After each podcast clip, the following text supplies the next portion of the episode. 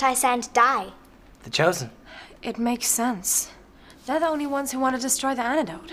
But there was no one from the Chosen here. How do we know that? They could have spies anywhere. There could be one in this room right now. What, you, you serious? One of us.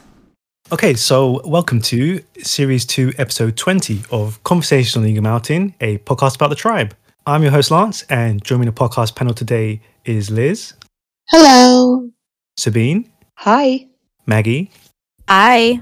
and a warm welcome to our guest podcaster for today, Tam- Tamsin. Oh my god, I did it wrong. it's because you said it.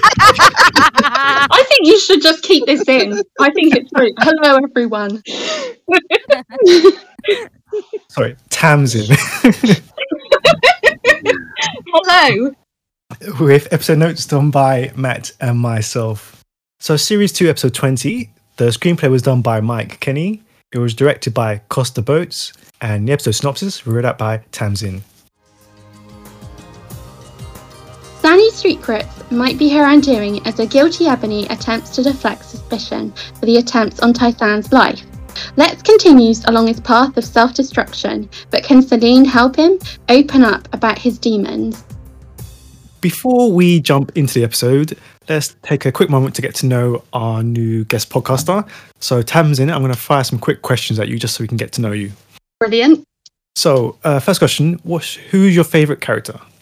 Okay, my favourite character is Tai-San, but I also really like Alice, Lex, and Ram, and Ruby. Miss Ruby. I love Tai-San. I'm not going to excuse it. I think she's a great, complicated character because I'm with you. I'm with you. yeah, because she's not uh, she's not straight down the middle. She's not um, honest, and she's not uh, sort of she is conflicted all the time, and she sort of read a mantra once. And she thinks that's how you do things, but her actual personality is at odds with that because she is a control freak who wants to give people freedom, but in the same time, as we see with the the way she handles that antidote, she doesn't want to give people freedom. She wants to control, and she's at war with herself all the time. And you see that with her relationship with Lex, because he is not a logical choice for her. Yet together, they're really good, and also uh, he sh- he shines a light on actually who she probably really is. That makes sense. I still don't like her though. So, yeah. You can. That's fine. I'll forgive you. I think that's what's so good because there are so many different characters to like and to dislike, and I and I think like in one one scene you can Oh, you can like and dislike a character in this, like you know, and I think that's why the writing is so good in this because there are so many characters to like and dislike. Yeah, I I understand. I agree. Yeah. Which characters do you hate then? Oh, well, it's got to be Jay. Yay. I would also say Yes. I'm not a fan of Danny. I think it's the execution of Danny that's the problem for me. The way Yeah. that she's put together is wrong. She feels like she should be a villain, okay? If she was if she was somebody who was moving towards a villainy like Anakin Skywalker where they start off with good intentions but actually they're not a very nice person in themselves and they sort of become uh, uh, like a villain over time. You see it creeping in more and more. That would have made sense for her. But as she is, she's presented as just just a mess of a person who we're expected to say, "Oh no, she's brilliant! Isn't she amazing?" And it's that show. They're showing us something, but we're never. It's it's sort of not real, if that makes sense. She never demonstrates the Yeah. qualities that we're told she has. Agree. Hundred percent. She's kind Yes. of like a bit like Bella Swan. Yes. Yeah. Yeah. She's got all these qualities that we never see her have, but the qualities she does have, I would like to see them magnified personally. I would like to see her become an ultimate like villain because she's got that in her to do it. So you now have me down that path, and I'm Say it. my brain. I know what you're going to say. Don't say it. Don't say it. I'm thinking ah. Jay and Danny. Jay Oh and my goodness. and Miss Knew it. Sunshine. I'm going to be honest. I don't think like Danny is more interesting than Jay. She mm-hmm. deserves a sort of. I mean, I've been watching a lot of Euphoria recently, Oh. and I don't know if any of you watch that, but there's a character on there called Cassie who reminds me a lot of Danny in the way that she's kind of ir- completely irrational and you know she just goes from naught to 10 and you just think no it, jay is too bland for danny because she needs somebody who is more i mean i suppose someone who'd be good for danny would be someone like ved or even ram. I mean ram and danny would have been interesting you know. I could have seen that. But no i definitely think yeah um i think danny no jay, jay is like right right down there he he could not even be with danny he's not good enough That's what I said. Like, I don't like Yeah. Danny, but she deserves better than Jay. I kind of feel like Danny and Lex, and I- I'll just put a bit of reasoning behind this, is that I kind of really liked when she they had that interaction because they had a lot of chemistry, but also like the Lex Tai-San relationship we see later on in the series, he they are like toxic for one another, Danny and Lex, and I think her them getting into some sort of illicit relationship kind of tells you more about Danny than anything she could ever tell you herself because it kind of shows yeah so she is this one thing but actually she's secretly dating Lex which would open Yeah. up like what is her psychology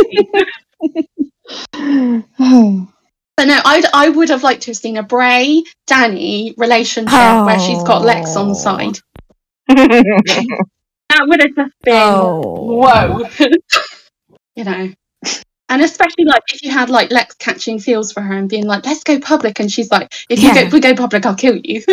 Mm-hmm. but we know Lex, he, he would still shag her, even though she's Oh, he his life. sure. You know, Actually, I, I, even though I can't really see that couple, I could see them as that couple who's literally Yes. ashamed that they're into Yeah. each other. yeah, and it's like yeah. they keep sneaking off together like we can't keep doing this i hate you you know and not wanting anyone to know about it but just not being able to stay away from each other i could buy that yeah, hundred percent hate sex. She hates herself. She can't stay away from him. You know, he, you know, he'll sleep with anyone, so it doesn't really matter. You know, he he he probably does hate her, but he still wants to have sex with her. You know, that's Lex. Well, it's Lex. He has a pulse. I also think at this point in his life, Lex hates probably most women. I think he hates everybody. I mean, he Yeah. especially hates himself, but he, I think he hates Yeah, I, I definitely think he has a thing against Mm-hmm. women and strong women, especially. Doesn't like authority, so you know, add a woman to the mix that's got power and put him in his place, and he's a s- severely attracted to them, but also hates himself for it. Yeah. He hates them for it. Mm-hmm. you see that with with his interactions with Ebony because he's so attracted to her. He wants to prove himself all the time to her, but yet he hates her as well. Yeah, brilliant. And um, which, what's your favorite series? okay, I think I have to say I love series one because it establishes everything, but the series two finale is just awesome. And your favorite song? It's got to be Abba Messiah because it's a banger. Mm. Well, sometimes I wasn't as nice to him as I could have been. Like when he'd lie in the middle of the floor and I'd trip over him. But he was there for us right from the beginning. And somehow I always felt safer when he was around. He was a lovely dog and a good friend. And I'll miss him. We all will. So after the poisoning from the previous episode, we open directly with Bob's funeral, where Salene attempts to say a few words for their dear companion. So yeah, panel, how did you feel about the loss of Bob? It was sad. It was so sad to lose Bob. Like, I mean, of all the characters, you know, like they had to go for the dog. I just, I don't know. and I remembered it being so much bigger. Like I, I said it before, you know, I remember it being this big, huge event and feeling like it was the most impressive funeral out of the entire show. And it's just Salene saying a few things. Although let's be let's be honest, it is one of the best send offs. It is. It is. It's still Mhm. really nice. I still really enjoyed it, you know, for it being what it was. i think um, it's really well handled considering tonally you know it's given the gravity of this being a beloved pet you know and that's good but i do like the fact that they don't act like bob's death is more impor- important than like a person they don't really lose sight of what has happened that a person could have almost died. It's given the proper respect for the girls. And, you know, we get our little images of Bob running and mm-hmm. like, oh, he's such a good dog. Oh, I'm going to miss him. I just thought they handled it really well. The tone, it's just enough, but you know, there are more important things on the table and it doesn't feel like Bob is dismissed because of those important things, but it also doesn't feel like Bob overshadows those important things. Yeah, that's true.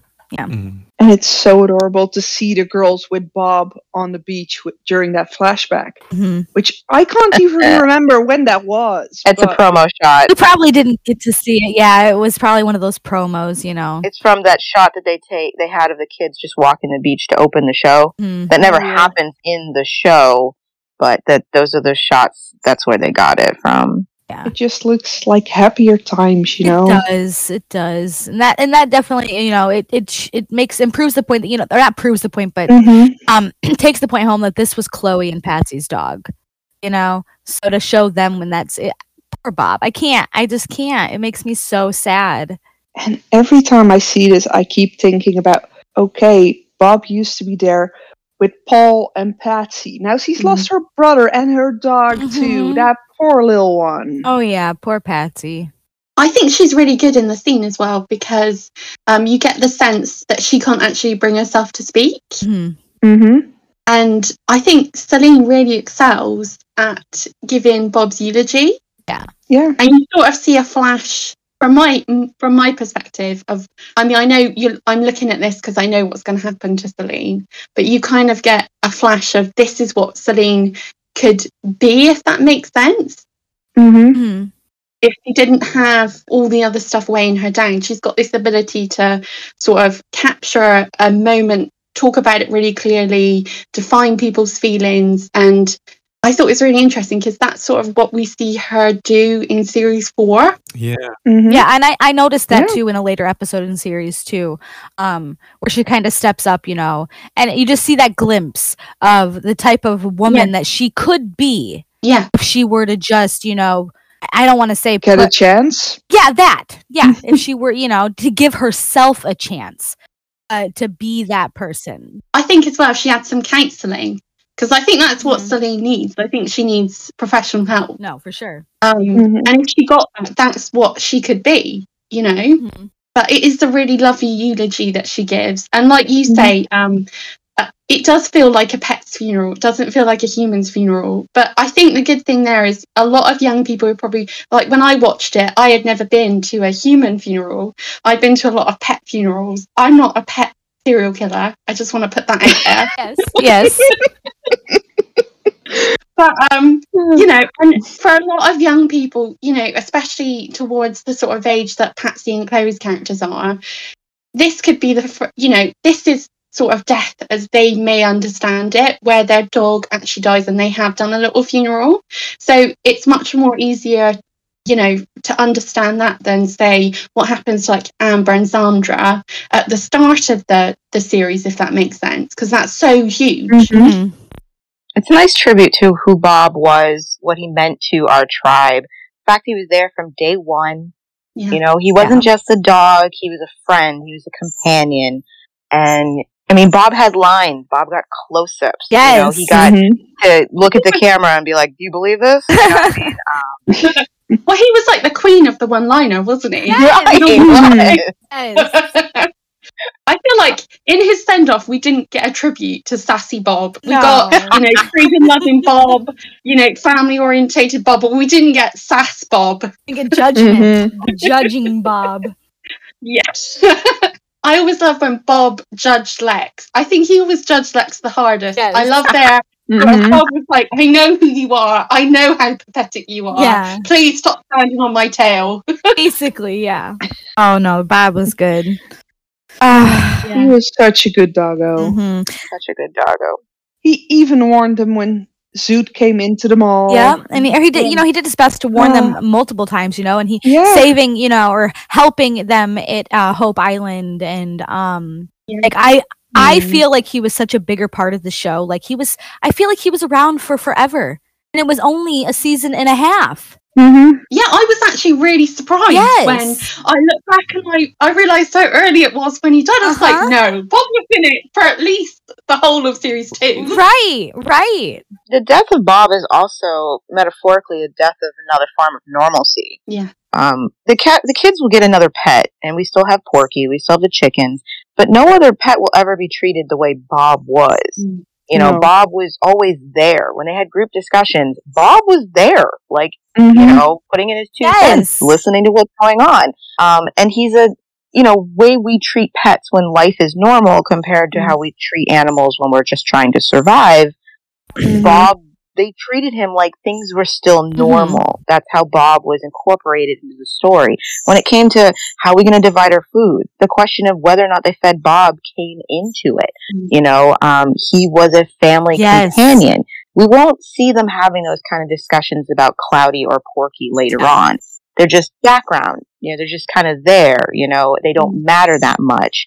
And uh, so, in a way, it's like losing the last thing the girls have that's so normal having being ripped from them. You know, Yeah. because we'll never see Cloudy doesn't get treated like this. You know, Mhm. Cloudy's fine, but Cloudy's never a part of the group.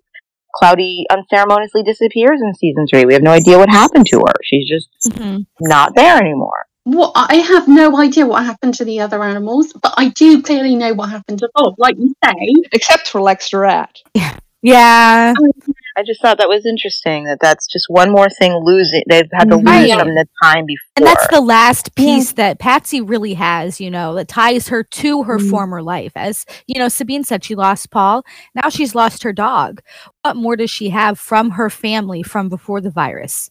You know, that's it. and it does make you it does make you wonder if Bob had still been around, would what happens to Patsy later? yes, on I yeah, I was just like gonna, you know, because Mhm. like I, I, this really, she's lost everything, you know. Um, Yeah. she's hadn't, you know, if Paul was still around, if if Bob was still around, would she go down the path that she chooses to go? You know, later on in in season two and season three, because like Chloe is is grounded. I mhm, would she always has been. She's a very grounded. Yes. Yeah, she's a grounded character. She knows herself. Yes, and she knows right from Mhm. wrong. But Patsy, like you say, needs anchors to anchor Yes. her in the world, if that makes sense. And yeah, like you say, the loss of Bob, the loss of Paul, you know, she kind of loses Salene because Salene sort of Yeah. takes her focus off the girls to some extent. And yeah, she's looking for someone to anchor her. And it's kind of like it's it's sort of really brilliant because she's a complete when you think about cult, people who get involved with cults, Patsy's got the the right mentality for that. yeah, absolutely. Yeah. She needs that leadership. Yeah, Yeah. Yeah. She's nothing left to Mhm. lose. No. And she needs the guidance. Yeah. She needs that strict Yeah. guidance. She needs that someone needs to tell me I cannot do this on my own. Please tell me what to do. Yeah, and the support as well that she had from her family has gone. And I think sometimes people um, sort of misinterpret, like you say, strong Yeah. guidance for familial support, Mhm. which is completely different. I was wondering. Now, this is just a hot take thrown out there. When I was thinking of like some of the themes from the different seasons, now season one is about recovery. It's about trying to Mm. rebuild after you've lost everything. Mm. And see, these kids think they've suffered the worst loss they will ever suffer. The half the world died, and season one is all about trying to gain something back. They gain a family in each other. You know, they gain a focus. They gain a direction when they thought they had Mhm. nothing left. And season two almost feels like it's all about losing Yeah. again. These characters being stripped of their foundation, of the things that made them who they are, the things that they still held on to, just little by little. They're trying to gain something, but I feel like they're losing way more than they're ever really hmm. gaining. They think they're making forward progress, but when you look at them as individuals and you see what's being taken from these characters, the connections they're making with people, they lose them, you hmm. know, and I'm just like, it's just adds to that sense of loss. When you thought you couldn't lose any more, here comes life Yeah. and say, oh no, there's a lot more you can still lose. You didn't realize, you know? Because by the end of season two, our characters in many ways are just stripped completely bare and they have no armor against what's coming. They've, you know, they've just lost Mhm. everything, you know, everything they managed to gain.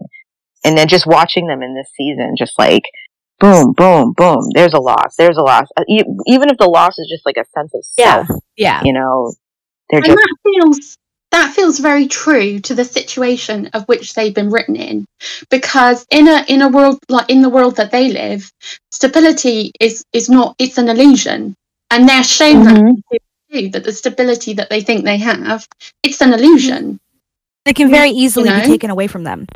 We see that. We see that as the show goes forward. How quickly, you know, they stabilize things. It seems like it's going to be great, and then all of a sudden, boom.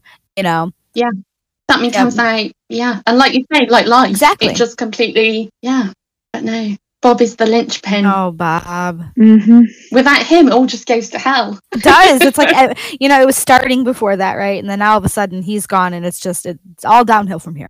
Mhm. I will say this though. In comparison, Bob has the most beautiful grave of all of them. Yes. yes yes Siva could compete. Hers is really adorable. I liked Pride's. Yeah. But yeah, Bob's is compared to theirs, Bob's is extravagant. Mhm. He's got the tomb of the weeping angel and everything. And they leave his toys there, but Yeah, but and then later you see the girls You with do. the same toy. With it, it was his favorite. yeah Couldn't bear to leave it behind. no Nope. and that feels yes, real it does. I, I probably would have real. snagged it too myself, to be honest. Yeah. And I also think it it sort of plays to the actors. I mean, I I don't know what their personal lives were, but I think probably it's easier to play play a scene where your beloved pet has died than sort of play the sort of Amber Sandra scene. I know I keep going back to that, but obviously that is the other that they are the other funerals that are within this Yeah. series. Mm-hmm. So it kind of feels like, yeah, they probably know more how to play that than they did the other two because they're so huge. Yeah, that makes sense. But it is interesting that his funeral is the best. This. He gets the montage, Oh, Bob. you know. I think Am- Amber and Sandra were just done dirty. Just done so It, were, it was like it was an afterthought too, you know. yeah. Mm-hmm. Well, you could argue it's because Bob's is meant to make you feel a comfort. It's almost like celebrating his Yes. life, Yeah. celebrating Mhm. what Bob was to us. Like, this is tragic, but remember how wonderful Bob was, how much we loved him. Where, as a funeral, you know, like finding out that Amber and Sandra's dead, you're not meant to feel any comfort. You're meant to feel utter Mm, Yeah, devastation. Like, what Yeah. just happened? Like, how did this happen? They were here one minute, and then the next episode, Yep, and that's not. exactly how I felt in that moment. So good work.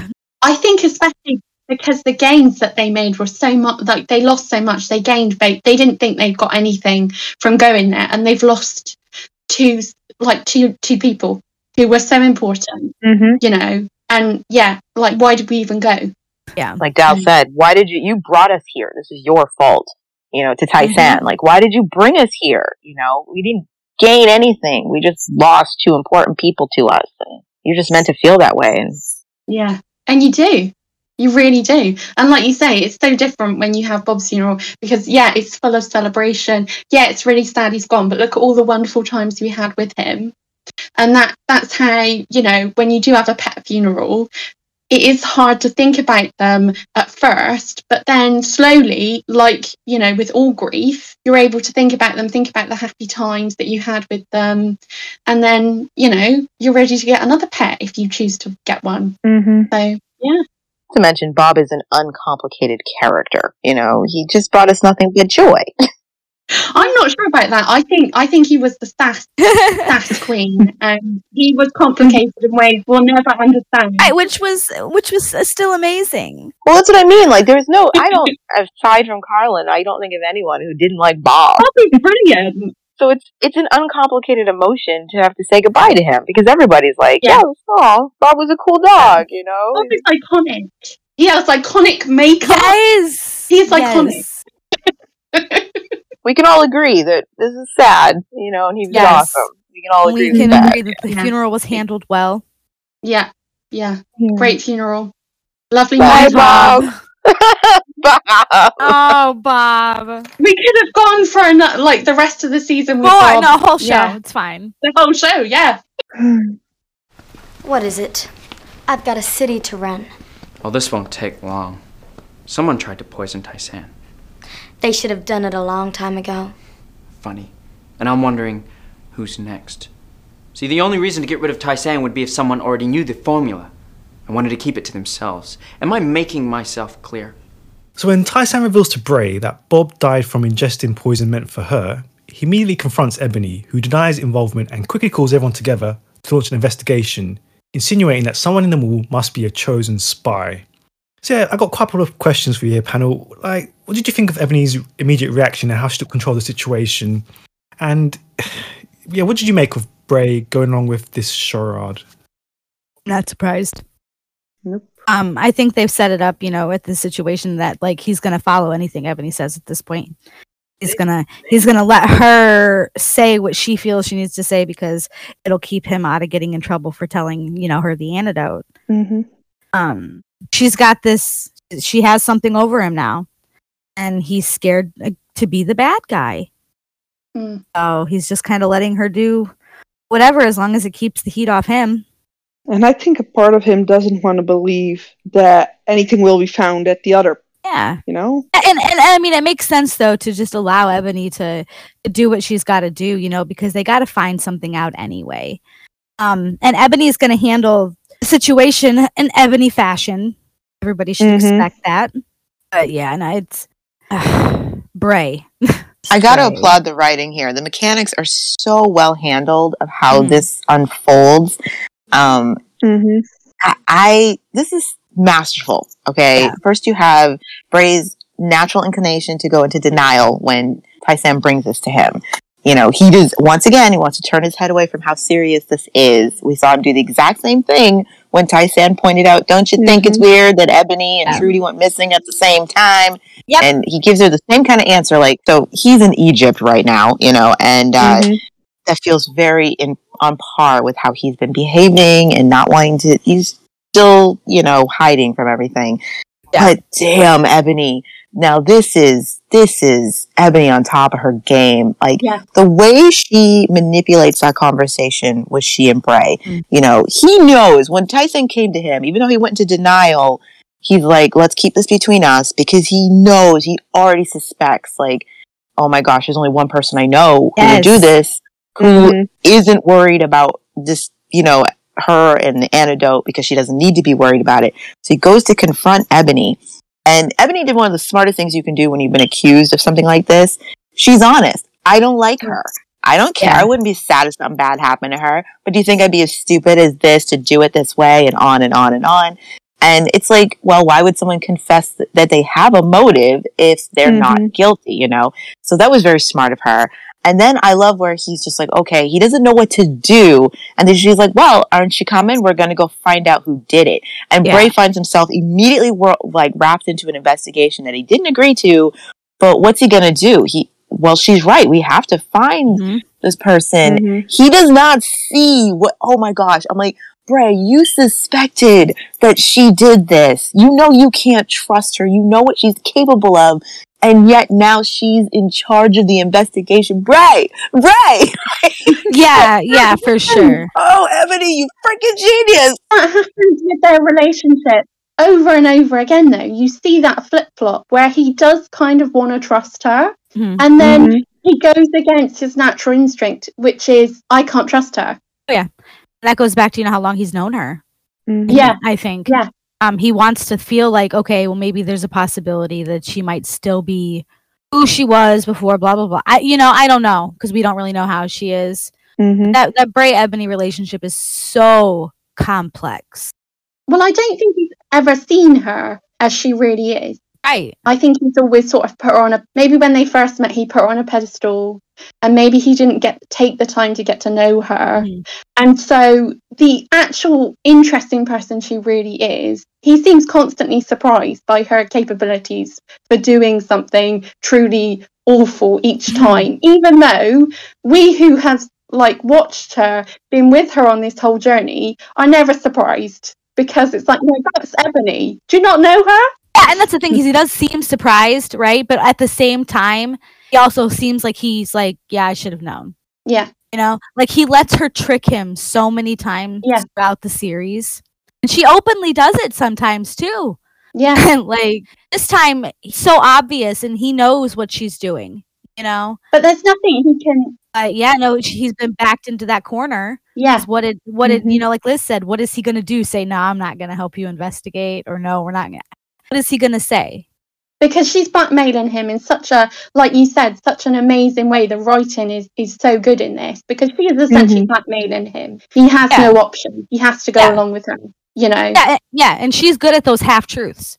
We've talked about Yeah. before. Mm-hmm. because she's a great liar She's good about telling you what she. Yes, she's Because a as master we- manipulator. yeah because yeah tell someone a half truth tell them what you they you Mhm. think that they need to hear just give them enough about the information that's going on to hide the big lie Yeah. you know i mean i think ebony is a brilliant character Oh, she's and my she's one of the only characters in the show that you see and you actually think no her life is probably better with uh, because of the virus than it would have been had Mhm. that never happened I can see that. Yeah, I can see that. I think sometimes with Bray that to part of what his denial for I mean this is just a, a hot take at the moment but um sometimes I think when he looks at her and he can see her you know those demons I I, I often wonder if the reason he goes into denial mode about Ebony so quickly so often uh, even after she's done some of the worst things she will ever do to him is because it's a reflection on his own judgment like, Mhm. how was this person able to fool me? Is this who she really is? How did I never see that? I fell for her. She was my girlfriend. You know, we would have gone to prom together. And how did I never see that this is who she really was? It's a lot easier to convince himself that, you know, again, like I believe that Bray tries to convince himself that Ebony only became this way because of the virus and that this was never her true nature or anything like that because it's a reflection on himself. And again, mm-hmm. Bray prides himself on his good judgment of people. And how could I have ended, ever ended up with someone like that? If she's mm-hmm. evil, what does it say about me that I dated her? You know, like, so I often wonder if it's like a preservation of his own, you know, the ego, you know, protecting Yeah. What he thinks of himself. There's no way I would have ended up with someone like that. So she can't be a garbage person. No.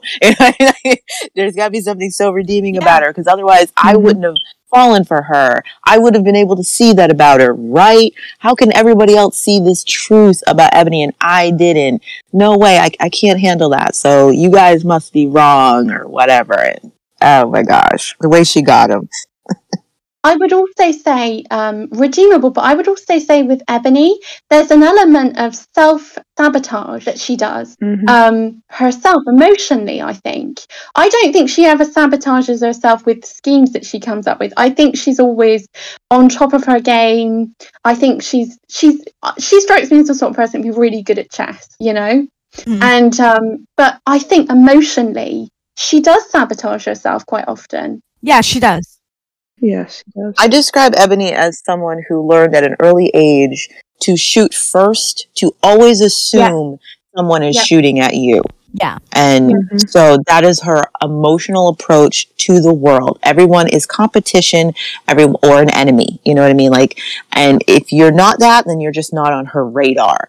But um, and that's how she evaluates everyone the minute she meets you. Are you competition or are you an enemy? Like, so I know how to. And otherwise, you're nothing. So I, I think that's what her childhood taught her. That if you don't shoot first, someone is going to shoot you. So you have to treat mm-hmm. everybody mm-hmm. like a threat to your emotional well-being you know and yeah so she ends up sabotaging many of her emotional relationships Yeah. and then confused as to how i can't trust anybody you know It's a self-fulfilling mm-hmm. prophecy, isn't it? She she, Yeah. do, she she thinks it's always going to end badly, and a lot of the time she steers it in that direction. Yeah. But I I would also say everything you've just said is a great sort of um, uh, backstory without giving us any backstory because you can kind of guess the sort of background that Ebony had without them ever having to tell you because it's so wrapped around the character. Mm-hmm. Oh yeah. I, I just want to also say, um, I wrote down strychnine, rat poisons, probably what did Bob in. I googled it. Oh, poor Bob. Uh, yeah, he's gone down the old um, Agatha Christie route there. Mm-hmm. Such sadness. Yeah. I was going to mention that. Like, did it? th- Was anyone surprised that Ebony had that in her arsenal? Or- No, I'm No. not surprised. And I'm, well, at the very least, I'm not surprised that she knew where to get it. Okay. Mhm. Now, am I surprised that she was absolutely 100% willing to kill Tai-San? A little bit. Mm. A little bit, okay? Because Ty- uh, because Ebony is a horrible person. Okay? Ebony is she has done some bad awful things. It's usually to people who deserve it or who she feels like really deserve it. What has Tai-San actually done to her? I think Oh. she starting started to see that Tai-San was onto her though. Possibly. That's possible. But usually Ebony likes facts. So I guess, I mean, for me in that moment, I was a little bit surprised. She was willing to act, absolutely go that far. And then when it ended up, you know, Yeah. not being Tai-San, it ended up getting Bob. She was like, oh, okay, well, let's just, you know, we're going to continue to do with this frame job, whatever. No big deal. Mhm. Dog died, but a person was supposed to die, you know? I think it's a matter of um, up until this point, just like you said, Maggie. Yeah, we knew that Ebony wasn't the greatest person, but you could argue that she didn't mess with anybody who hadn't threatened her first. yeah. You know, and so it's like. Remember, season one, our Mallrats kept her in a cage, and she still True. kept her word to them and left them alone. She left them out of her plans for world domination and just let them live their lives. You know, she was like, fine, we're square. I got what I wanted from you. I won't bother you. So at till this point, you're thinking, well, okay, she's at least a fair adversary. If you don't mess with her, you're fine. And hmm. then you know the whole thing with Trudy comes down, and you're like, all right, that was that sucked, but you see, well, maybe it was just she's an opportunist. She wasn't. and and it's personal as well. I think between Ebony and Trudy, there's there's a personal element mm-hmm. there. Right, you know, so you're like, okay, again, you're like, all right, I guess in her code of honor that makes sense. But yeah, for her to go to kill someone simply because they're in the way, Yeah. it's a new introduction to her character where you're like, Yeah. oh, I, I didn't think you'd do something like that to somebody. Because again, Tai-San's only crime is that she's in the way. Yeah, Yeah. Yeah. I'm I'm wondering though if she actually put a dose in there that was would have been lethal for Tai-San, or if her goal was just to frame Danny. I, I definitely, I believe wholeheartedly the insinuation is that she was trying to kill her. So, oh, Yes. Ken, you know, like, but that is a good, you know, question though, as well, because I never thought about it in that way. Because is she smart enough to know how much she would need? Um, possibly. It's Ebony. I do, I do agree with you, Sabine, though, on the fact that it could be, you know, that she was just planning to frame Danny. I mean, uh, For an attempt. right, you know, because what did Tai-San do to warrant dying? Mm-hmm. I mean, I don't think it's about that. I don't even think it's personal with Tai-San. It is just that she is in the way, and getting rid of her means that she can manipulate Bray as much as she wants and get sort of the profit that she wants, the power that she needs. And we kind of going back to the start of the series, you had Ebony, Lex, and Tai-San team up um, when they were Mhm. looking for the antidote, didn't you? And Tai-San, I think, got a read on Lex and Ebony quite quickly. She she she might come Mhm. across as um quite head in the clouds, but I don't think that's her real truthful personality.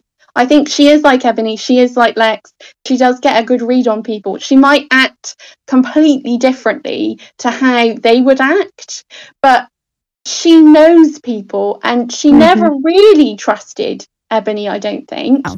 And it and Ebony's part, I don't think that killing Ty- I don't think that she would really want to kill Tai-San because I don't like you, Tai-San. I want you dead. We know that she doesn't like Tai-San, but her thing is that this is not personal. This is not about whether I like you or not. It's just that you're in the way. I can get everything I've ever wanted if you're if you're not on the premises, and I can get rid of Danny too. I can get 2 birds mm-hmm. with one stone, and sadly, Bob paid the ultimate price. Yeah, I agree. Yeah. That's what I think it was. I, don't think it was a personal thing. It wasn't like I hate her. She makes my life miserable. You know, at this point, she doesn't really have a true motive for getting rid of Tai-San. She has the formula, you know. Mhm. Um, but yeah, it's just, and that's why it's shocking for some people because they just didn't see this Michael Corleone aspect to Ebony's character. yeah. They were just like, wow, I didn't think you could be that cold about eliminating a threat or eliminating something or an obstacle, you know? Um, and yeah, that's who she is. She's letting you know, absolutely. If you're in my way, that's how callously I can feel about it, you know, and the fact that she never shows any remorse for it either is also for me that's the most disturbing. Is Yeah. that going forward that there's never a moment where Ebony's like, Whew, you know, I can't believe I was willing to do that. Yeah. But um like no, she's fine with it. Like it, as far as she's concerned, that was necessary, you know, um because you were just in the way of what my plans were and what's a life and And in this sense, she gets rid of both the you know competition with it, Danny and with Tai-San. Yeah. And I think with Ebony, whatever she deems is necessary is also right mm-hmm. Yeah. Yeah. from her perspective. Yes, because she is always going to look out for that number one. So if it if it is to protect herself, you know, she's a survivor, then it's right in her eyes. She has to do, you know, collateral damage is not a problem for her. which is why she's always so surprised with people's reaction Yeah. to her actions. Because if she's Yeah. already deemed it in her head as this is right and logical, what's your problem? Of course, she's going to be shocked when people are upset at mm-hmm. the things that she's done, and it's like get over it, you know. And it's like you tried to murder someone. She's like that was yesterday, for Pete's sake. right. You can also see, I think, why the militia are and the are so and the locos are so frightened of her. I mean, they are intimidated by her, and she is a small, you know, petite uh, woman who, and these men are terrified of her. And you think, what has she actually done that we haven't seen? Yeah. oh, oh yeah. because I, I think one of the strengths of the show is obviously because it's aimed at a younger audience they have to write between the lines and i think sometimes they do that really well with ebony because Mhm. you think there's so much more here that we've not been privy to that she has done yeah oh for sure I do wonder though. Um, I think something that some of the fans might want ask at this point, because we have brought this up, how much of this was influenced by her relationship with Zoot? Because we know he did in many ways break her emotionally. Yes. You know, we I I fully believe that while he didn't create Ebony, he definitely influenced how cold she's capable of being. And it makes you it, it's more eye opening to what he was doing behind the scenes as Mm. well. Yeah. You know? well i mean i i suppose there's another way that you can also look at it you can say he was one level of bad but to maintain the locos after he's gone maybe she's had to step it up a gear True. because she's- they Mhm. could easily just say you're a Zoot's woman you're his ex-girlfriend i'm not interested i'm not going to listen to anything you've got to say and we know that a lot of the chosen did leave because like jaffa left and there were a lot of people after they had the tribal gathering that sort of left so for her to maintain the the power maybe she had to step up a gear That's a good point. One of the things that terrifies me about this episode and this specific part of the storyline is how quickly she manages to have everyone doubt each other. Oh, Yeah. oh yeah. She's she's she's a master at what she does. She gets a read on everyone. Yeah, and you can see it in their eyes, the disbelief with a wait, you think one of us is actually a spy, and they're, you know, instantly doubting each other with a mm. who could this be? I- I'm sorry, this uh, piece of writing that I, I did not like. It, it feels like Watergate all over again. there you have Ebony leading this this farce of a trial. Ebony, the leader of the Locos, this thug, this killer. Uh, um, and everyone else is suddenly looking at each other thinking, oh, it could be one of us. Uh, like, we're the chosen spy. And I'm not looking at Ebony. I'm sorry, this is just. I know, just so and stupid. it's Ebony of all people. It does go that quickly, though. One of the things works about it is I don't, unlike the Watergate, where the person who is being put on question as to whether they would do this, it doesn't make sense for everyone to get on board and believe it. Uh, when there's a more obvious culprit right in front of you and nobody's considering that culprit. I think what makes this one work is Ebony doesn't just leave it in the air that, oh, one of us might be a chosen spy. She puts the idea out there and right immediately after she gives them the answer as for who it is. And Mm-hmm. so, like, if she had just left it out there in the ether that, oh, one of us might be a chosen spy, you know, yeah, it would feel weird that the rest of them were looking at each other, side eyeing each other, like, could it be one of us, you know? But that's not what Ebony does because she knows she can't just leave that out there because no one's going to mm-hmm. believe that about each other after a while. It's like, how can any of us be, a, we've been together, like, up each other's butts for Yeah. weeks and months, and none of us are new. She know she puts the idea out there of doubt, and then she immediately gives them an answer. She delivers a culprit that is a believable culprit for them. That is Mhm. why they're just like, oh wow, that actually makes sense to us. You know what I mean? Like, so I think that's mm-hmm. why it works. She doesn't just throw it in the air and then they're all pointing fingers at each other mm-hmm. blindly.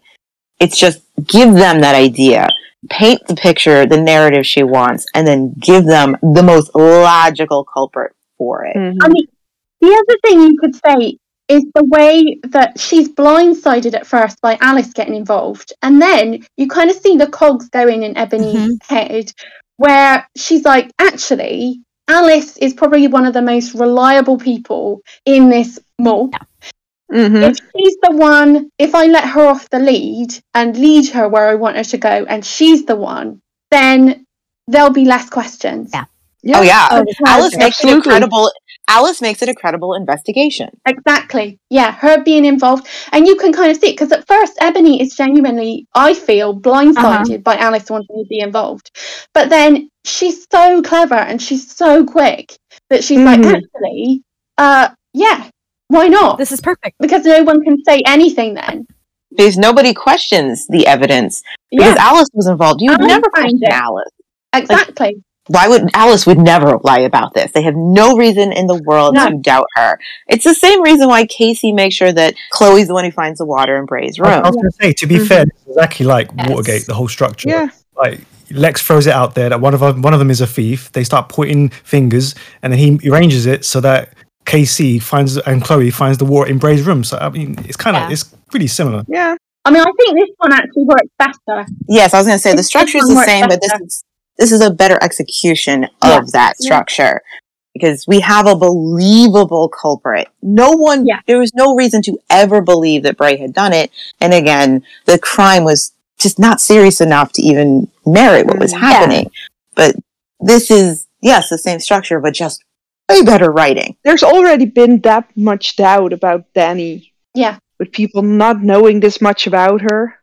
And there's some resentment there, isn't there, towards Danny? Yeah. like you kind of get the sense that Salene is resentful of her. Trudy was resentful of her. Mm-hmm. You know? Oh, yeah. And so when people are re- resentful of someone, saying, "Oh, do you know they did this?" Suddenly they're like, "Oh, do you know I knew they were bad." Because Lex even says that. Mm-hmm. He even says, uh, you know, when he finds out, I knew there was something wrong with her. Yeah. Danny was You know. Perfect fall guy. Absolutely. Absolutely Mhm. perfect. She showed up out of nowhere. She Yeah. and, and I I actually feel bad for Danny here because she has so many things in her own personality working against her here. It's Yeah. like being very it's like being very unlikable, you know, and Yeah. so people are willing to believe bad things about you because Mm-hmm. They don't like you, you know what I mean? So when you think about everything Danny has done, even us knowing she's innocent, I'm like, yeah, if we didn't know, she's a really good culprit, you know, for this. Yeah. She Mhm. comes out of nowhere. The minute she shows up, where does she do? She makes sure she shacks up with the leader. She's all about taking charge and telling people what to do. She's not a very nice person. She doesn't make any bonds with anybody. She's always sniping at people over the smallest thing. Mhm. So there's not even a sense of like, oh, I like her. You know, it's more like I kind of just tolerate her. She's a weirdo who lives here now. You know what I mean? And once you make these people think about why is she here? Where did she come from? What is motivating her? They're thinking of all of these behaviors that they've seen her Yes. play from the moment she showed up. And she's just pulled a bill of rights out of her butt. She wants to tell the city what to do. And they're, they, yeah, I'm like, oh my gosh, that was so and masterful. she just got them to sign it too, you know? Like Yeah. so so Danny has got these thoughts in her head. Okay, Ebony made those comments specifically about the death penalty. And if anybody hmm. else were to, you know, whatever, okay, bring it bring up the death penalty for murder, that she would have to back them. Right? So now Danny's got these thoughts in her head. She knows she's been framed. Ebony wants her dead. Like And I mean, I think as as well with Danny, she hasn't lived with a tribe. So she's kind of tr- she's still operating for a lot of the early part of when she first joins as if she is not with a tribe, you know, as if she's like Mhm. a guest recurring character, you know, in a show. But she's used to operating on her own, and I think that also feeds into it because she is so secretive. She shares things with Bray, but not everything. And like you say, she does bite backbite with people and expects th- things to be done. And she's, I mean, I'm an only child. Danny's an only child. I can completely see where she's coming from because she is used to working as a sort of solo unit and thinking, why aren't things happening when they should be happening, if that makes sense. And you're completely right when you say that she herself is making herself, you know, uh, such a target. She's right there out in the open, and there's no one around her other than Bray, who wants to would even try to protect her, but Bray can't because he's hum, ha, you know, Ebony is there blackmailing him. So he can't be honest with everybody else saying, "Oh, hang on, Ebony's got this vested interest." Yeah. So yeah, it is better than Watergate. I, I'm just gonna have to agree to disagree with you guys because I, I really don't feel it's that much better well, Wargame. no, but Um, but with, I mean, with everyone suddenly pointing at Ray, oh yeah, he comes and goes, he does what he wants, he's really mysterious. Do we actually really know him and all that stuff? is And I just- exactly I the don't, same. apart from the seriousness of the situation, Yeah. it's not. It, it, it is the same, and yet I like this one better. Well, you know, it, it also you stop and you think about who who the fir- who set up the first one. It was Lex, okay, and now they're setting up this Mhm. this storyline for Lex to have this big downfall, this big failure in life, right? Like he's just gonna he's gonna hit that that floor, right, rock bottom. Um, whereas Ebony, she's got control, and she is usually always in control. Right, in one sense or another. So she pulls it off so much better, and it just kind of shows a contrast between the two characters and how they handle things and how how they turn out e- for for either one of them. You know, X they don't tend to hmm. work out in, in you know he didn't get in trouble for it, so I guess it worked out in his favor. He's still there. Mm-hmm. And he never gets in trouble for anything. Ever. really. I'll say again, I agree. This is just like the structure of Watergate, but again, it's just done better. Um, we talked about that the only way Lex gets any leverage in the last trial is because everyone else had to be made into an idiot. You'd have to be a moron to believe that Bray did this. You know, um, Mm-hmm. Mhm. there's just not enough there for these guys to be like, oh yeah, he would totally screw us over this way after all of this time. There's just not enough evidence there to have everyone in the group on board with this and doubting him. And again, remember in that one, no one ever expressed that they did believe he did it, you know? But mm-hmm. again, Danny is the perfect culprit to pin mm-hmm. this on. You know, we have seen her arguing with Tai-San, you know, just annoyed when nobody agrees with her. We've seen her fighting for power.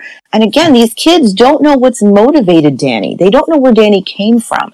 Danny has not reached out to actually you know, try and be friends with any of them. She's either snapping at them, bossing them around, snapping at them over things. Her behavior is suspicious. So these guys mm-hmm. don't come across as idiots for buying this.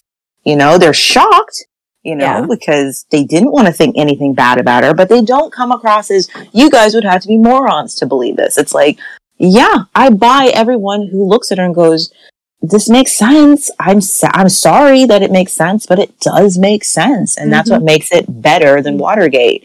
Even if it is using the same structures, just showing that your stories can have the same bones. It's what you do with those bones. It's how you cook them up and mm-hmm. season them that makes you know gives it substance. You know, and so that's why it works for me. I just Ebony, wow, I'm impressed. Where's your villain song right real. now? Like, you deserve one. So she had it plotted down, like, and you were right, uh, Tamsin, when you said that you know Alice really threw her for a loop with that, but but she was able to to bounce back and recover really quickly. That just shows how Yeah. quickly her mind works and how how how Yeah. intelligent she really is in those situations, and to read that room as quickly as she did as well. Um, Yeah. good for Ebony, but what a bad girl. naughty, naughty, naughty. She's a great villain, though. I think. yes, I, that's all I Mhm. can think. That's all I can think through the whole episode. I'm like, this is beautiful Absolutely. villainy. Like, I'm just Yeah. I, I'm not even mad. I'm just Right, impressed. right. I mean, when Lex tried to pull something like this, I was just mad at Yes, him. and it was just so dumb, you know. But with Ebony, it's just well played. it's Yeah, it's one of those moments at the end where you're like, okay, well played, nice move, good game. Now, Mm-hmm. Yeah. And I still say Danny's outfit looks like it could have been made by the same person who made Jaffa's robes. oh yeah, I actually really like um Danny's outfit. this isn't though. my favorite one of her When I outfits, but I do like it. when I first saw her, she she kind now this is crazy, but she kind of reminded me. You know Hitchcock blondes. I know she's not a blonde, Mhm. but they're always sort of ice cold and sort of like um uh, like self-possessed and quite far away from everyone else and quite haughty. Now that outfit screams to me Hitchcock blonde. That is what they would wear if they were in the tribe. And I just I think it's such a great outfit and like y- you're right. It it Maggie it is her best one. I think it is a good because the rest don't really match with her and that's kind of like the high point of Danny's look in the series. I think when people think of Danny, this is what they think. This is the look that they're they're Yeah. thinking of. And I love the use of it's kind of like white slash ice Mhm. blue. And I think the thing about it is it does make you feel like mm, there's those associations with white, with purity and honesty Uh-huh. and things like that. And Mhm. Danny is a lot of things, but she is none of those things. Yeah, So to, to, to get her wearing all white is really an interesting choice in the same way Mhm. that Amber used to wear a lot of black, which Mhm. is an interesting choice for her as well because early Amber was a lot of those things. I mean, in a way, she was she was naive, she was honest, and she she was pure. She had a pure heart. She wanted to do the right things, and yet she predominantly wears black. And it, I just think it's I don't know whether it was a conscious choice. I'm sure it wasn't, but it's just so interesting that they clothe those characters in the way that they do Mhm. You know oh and also there's an element of attention grabbing isn't there it's everybody else is in like reds and blacks and earth tones and you're walking in you're in white it's like okay so we know who we're all looking at there might have been a thought, some thought. I, I do think in these earlier seasons, there's a lot of thought put into the costumes. I think the costume department does a great job in Yeah. telling. They they use the costumes to tell as much a story about these characters. Yeah. Things that isn't in the writing will never be mm-hmm. expressed, but that you can imagine when you're looking at their clothes, and that's something costume designers have to do all the time. They're imagining who this person is and why they're wearing what they're wearing. And when you look at Danny's outfit, um, you you make a good point. She's wearing all white, and where we usually associate that with a purity and honesty, and Danny does not actually seem to evoke those feelings from No. you when you meet her and how she behaves. Um, even though her motives are true, at the end of the day, her motives are good. Um, she's just, you know, she's not a people person. Um, but uh, I think there's something else about that white outfit because when I look at it, white may be a comforting color, but it is also how it's presented to you. And I never found Danny's outfit to be comforting. No. It's cold. It it creates a distance. It it's off-putting. In fact, it's so perfect and structured and so white. It doesn't match the world they're in. It's Mm. incongruent when you're seeing her in the same way that Jaffa and his white chosen robe. There's just Mhm. something that your brain says that doesn't there's something wrong about that. That doesn't make sense that this person's wearing this, you know, when most of your characters are wearing earth tones and colors that make sense for the world they're living in. And so seeing Danny in all this white, I never get purity. I get there's something off about you. Yeah. Th- that costume, it alienates you. It makes her stand so isolated from everybody. It makes her look suspicious, you know? Um, Mhm. so I- I do think there is some thought in making her stand out and stand apart and not look like anybody else. She, in the same way they use, you know, makeup to show alliances and relationships between people.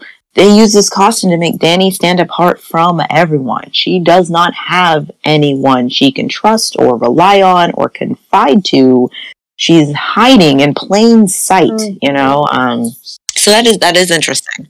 and it is interesting i mean i'm now thinking about how the other characters that wear white, and the only, and like you say, the only other one that I can think of is Jaffa and the Chosen. Mm-hmm. And but the white that they wear is very different to the white that she wears. You know, it hers is you could almost say it's like a icy blue. Yeah. So yeah, no, I can I completely agree with her being distant from the rest. And when you see them in a line, she always stands out, and it's a great way of like if you had to say, look at this group of people, which one do you think the odd one out is? They would you would circle Danny. Yeah. And I do think that helps in making her Yeah. Yeah, know? absolutely. more more suspicious. Mhm. Yeah. It's like using the color red in the Sixth Sense. Long before you know what that color symbolizes, Yeah. it's in all of the places that inherently tell us what the frickin' secret is, you know, um, where the danger is the whole time. It's always cloaked in red. It's in plain sight. The movie isn't trying to hide the secret from you. It's screaming the secret in your face. So this whole time, Danny is dressed in a way that she's always meant to evoke your attention. She's always meant to mm-hmm. get you on a subconscious level. Like you said, you can always pick her out of the crowd. You mm-hmm. always, your eye is drawn to her. She is a secret hiding in plain sight. Dal, what's that doing here? Dad brought the lamb because we lost Bob. He should be with his mother. We can look after him. That's not the point, Patsy. If you take him away, his mother could reject him. It was a nice thought, but he really ought to go back. It's too late now. It's dark. Well, first thing in the morning. I'm sorry, Ellie, I didn't know. Dr. Dolittle strikes again. Okay, we'll, we'll come back to Danny in a minute. Um, let's take a side detour because we need to talk about Dal and Jack. Um, so Dal brings the baby lamb back from the farm to console Patsy and Chloe over the loss of Bob. But Ellie tells him it needs to go back or its mother might reject it, all to Jack's amusement. So, yeah, panel, what did you make of Jack's jealousy here? And, like, on the flip side, what do you think about Dal's kind of active pursuit of Ellie, knowing how Jack feels about her? I think it just goes to show that like they aren't really as good of friends as as everyone likes to think that they are. Um, you know, there's always that going to be that that competition between them. Um, Ellie's the only girl their age in the mall, you know, Mm-hmm. and I mean, it's pretty crappy because it kind of blows that illusion of them being the best of friends, right? Which we kind of get have to you know hear more about later on in the series as well. Uh, and it why Dal? I don't understand it. I mean, I get I don't understand why he would do it. You know, knowing because Dal seems like the type like I figured would have been like, okay, well, Jack likes her, I I'll back off. You know, or I won't I won't even attempt to pursue that, Mm. right? Um, it kind of just changes my perspective, I guess, on how he views his friendship with Jack. I wonder though, is is he just going after Ellie to be able to share more interest with Jack? I doubt it. I think they're quite disconnected by this point, aren't they? Because I felt really sorry for Dal when he went to the farm and he was just talking to the animals, and you realise, really, at this point, I think if Dal just stayed at the farm and popped in occasionally, because they don't really know what to do with his character, I think. No. without Amber hmm. being there with his relation because really he had two points of connection I think which was Amber but then they sort of let that slide a bit. And then the next one was obviously Jack which was quite strong but I would say in series one when Jack was on trial Dal wasn't exact he wasn't saying um oh no you, you can't do this to my you know he he was pretty ready to throw him out like everyone else Mm-hmm. so, but without their connection of their friendship, Dal doesn't really have anyone else that is that he sort of interacts with that often. And he's kind of like a satellite character without anyone to sort of satellite round now. Yeah. These these two have become they're becoming bitter exes at this point. Um, I'm, it, it, uh, it makes me think of something my mother told me when I first started dating. One of the first things of wisdom she told me: do not get involved with brothers or best friends. You do not want to be the water that freezes and breaks that rock. And uh, no, this is not me blaming Ellie. I'm just making a point here. Um, at the at the end of the day, I I think there's a lot going on here. I think Tamsin makes a really good point about Dal's isolation and that without that connection to Jack, without that tether, he's floating. He doesn't have anybody. And I, I think that plays a really important part with why he starts to almost, you know, dream about this connection with Ellie. Um, at first, he simply accepts that it looks like it's Jack and Ellie who are connecting here. And of course, he feels left out, but he stays out of it. He doesn't, you know, really remark upon it. You know, he playfully teases Jack. And at first, you could argue that Dal was somewhat supportive of this. You know, Yeah. he, Mhm. he's playfully teasing Jack about Ellie. You know, but he, he doesn't he doesn't seem upset about it. You know, it's only when I feel like Dal's responding a lot to what Jack is, how Jack is treating him. You know, um, like at first he was fine with okay my you know my ex-boyfriend has mm-hmm. found someone else. She seems cool. I'm still in the loop you know what i mean? That's fine. But as soon as you know jack starts being worse than his usual jerkish self you know just taking every chance he can to mm-hmm. take a shot at dal like he can't let a single opportunity go without being a jackass. Like he is looking for every opportunity he mm-hmm. can you know just to help himself feel better, whatever. Um, I feel like Dal is definitely responding to that psychologically. Like, wow, you're such a jerk to me. So why should I? Res- you don't respect these bonds of friendship, so I certainly shouldn't have to respect them. So why wouldn't Dal say, you know what? I'm going to throw my hat in this ring and see if there's a possibility for me too. Because Jack has already taken their friendship completely off of the table and said, I don't care about you. I'm going to treat you like garbage. Why would Dal feel any sort of loyalty to Jack at that point? You know, um, but I also think it has more to do with the fact that he and Ellie connected over something that's Yeah. important to Dal. You know, um, he hasn't had a connection like that with anyone really, like over something that Dal loves to do. He hasn't had a chance. I mean, he connected with Jack over things that Jack likes to do. But Jack never really connected with Dal on what Dal was interested in. And here's Dal on the farm, really invested in this life. It's what he's always wanted. And even his best friend Amber didn't want it with him, you know, and, you know, mm-hmm. and he tried it with Trudy. And even Trudy was like, I'd rather live in a looted shopping mall than with you. Sorry, you know, and so he's finally hanging out with Ellie and she is showing an interest. You know what I mean? Like, Yeah.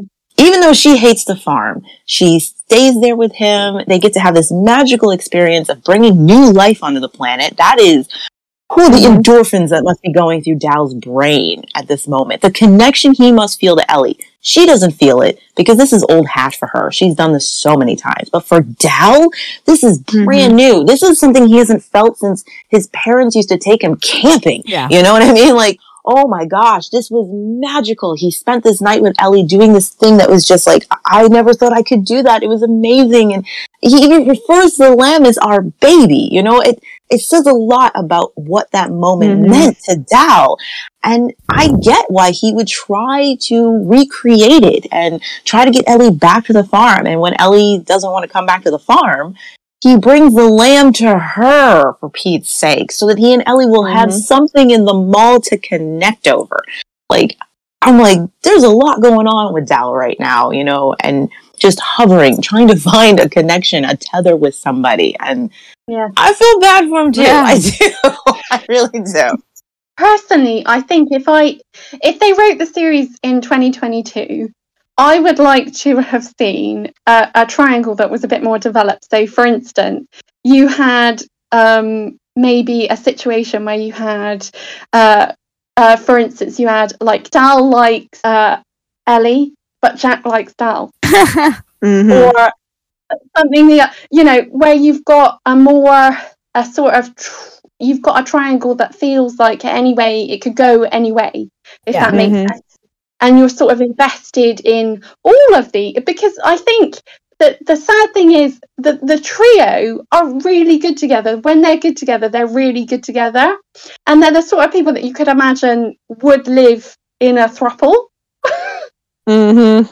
but it's just yeah they they just don't go down there and it's all sort of very um uh, binary and and Dal is, is losing out because of that and Jack is just the worst if I was Ellie I'd be like I do not want to go out with you you are, You are mean to your friends. I like Jack yeah He, he is so lucky Yes. she's attracted to that big brain energy. Yes.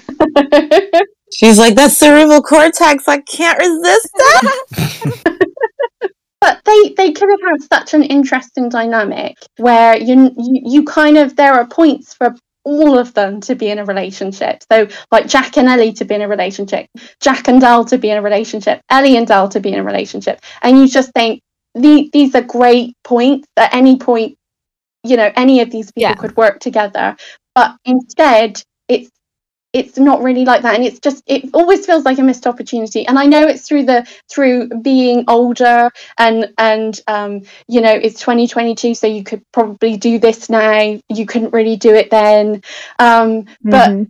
it it just always feels to me like a missed opportunity and it feels so i feel so bad for Dal because repeatedly he's kind of forgotten about or only really used if the plot needs like he's Yeah. a doctor or we need somebody to work at the farm but all of these other aspects like for instance Tai-San can do medicine and alice can do the farm if that makes sense.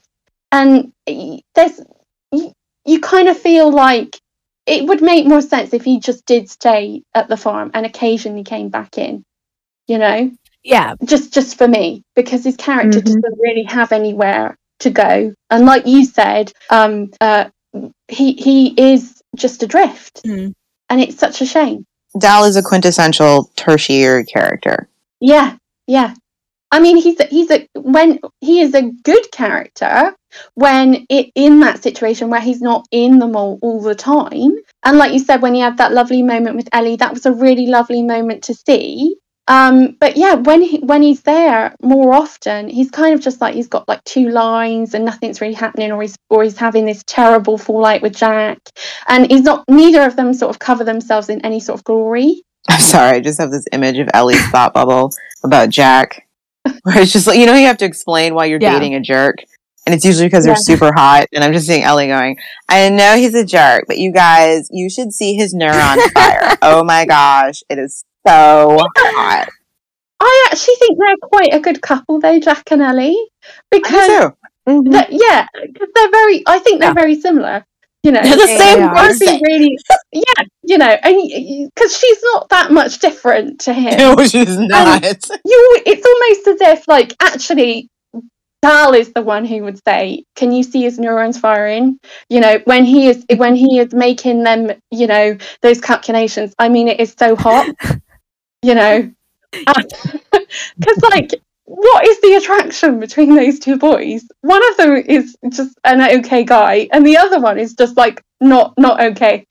Teamwork makes the dream work. Exactly. Yeah. But you know, but I would have loved to have seen something where you had um, the th- the three of them in a sort of in a love triangle that was maybe a bit, bit less conventional. Yeah, more consensual.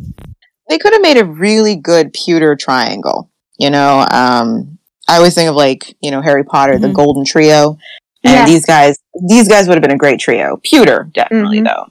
So we're thinking Ginny, Luna, and Neville.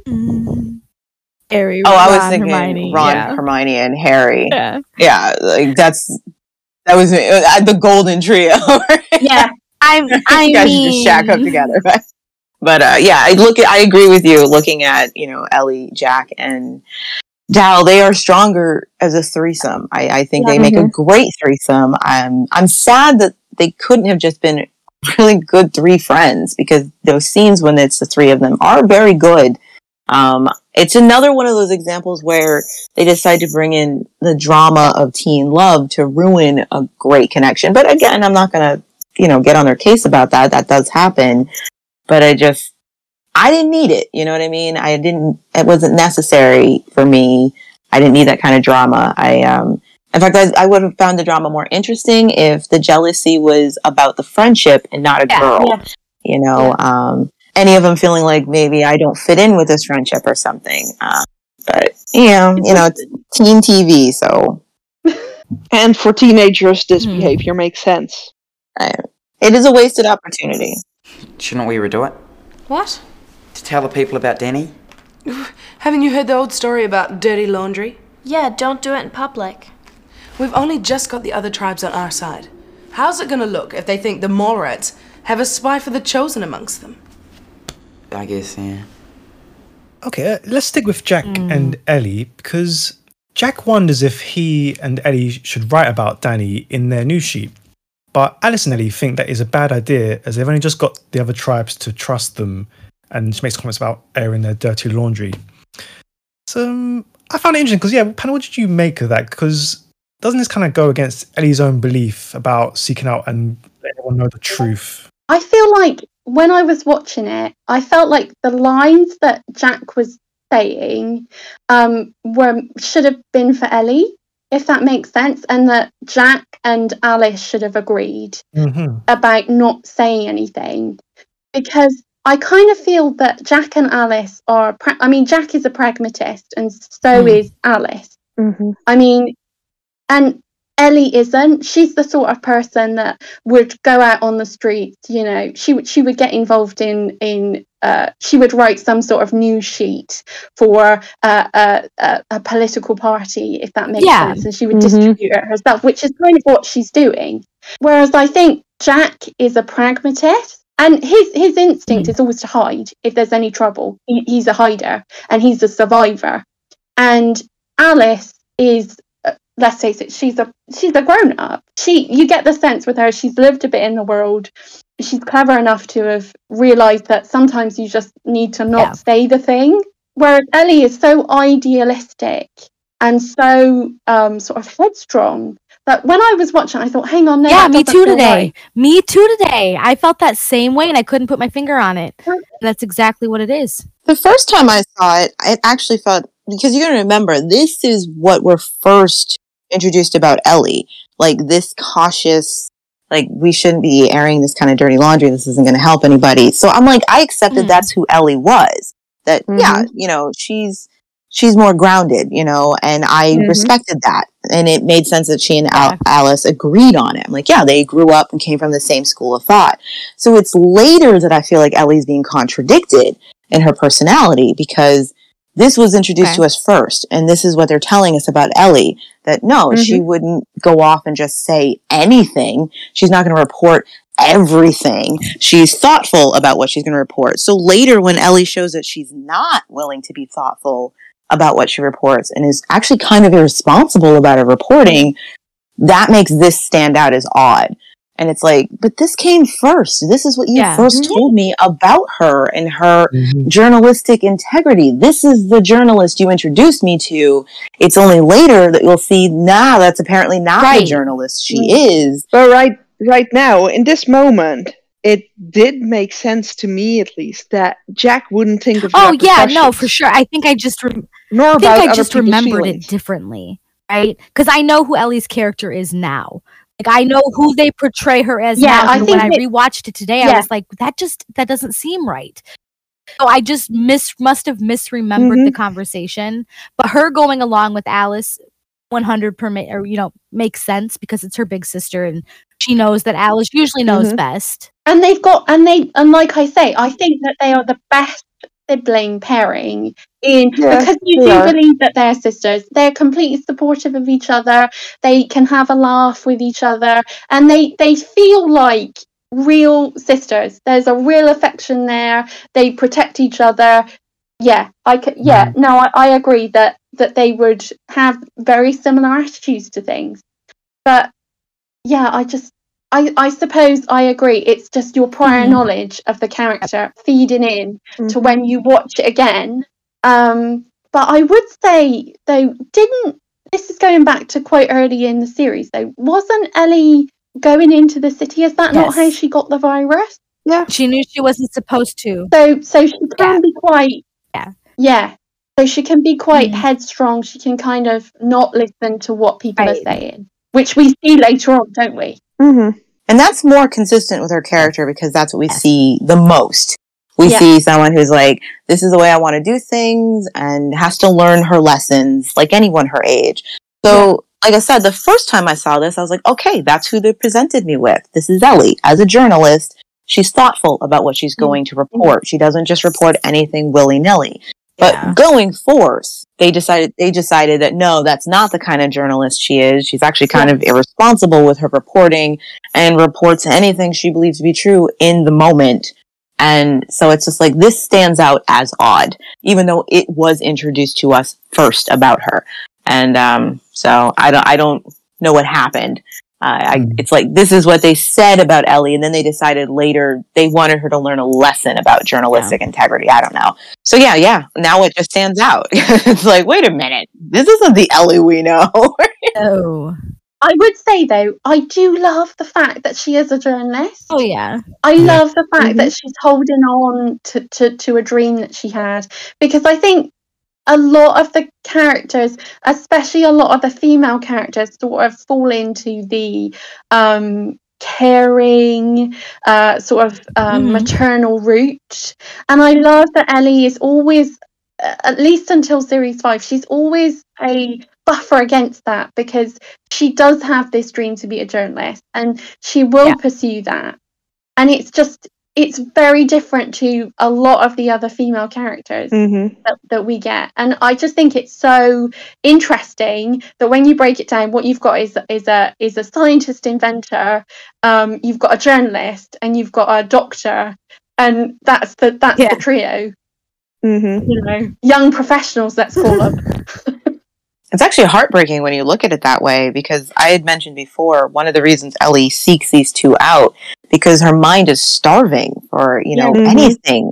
It's atrophying from lack of activity and she seeks out the big brains of the Mallrats, you know, people who are thinkers and want to do things on an intellectual level. Yeah. You know, she's all up in their business and going through Jack's files and it's like, I girl, hated her.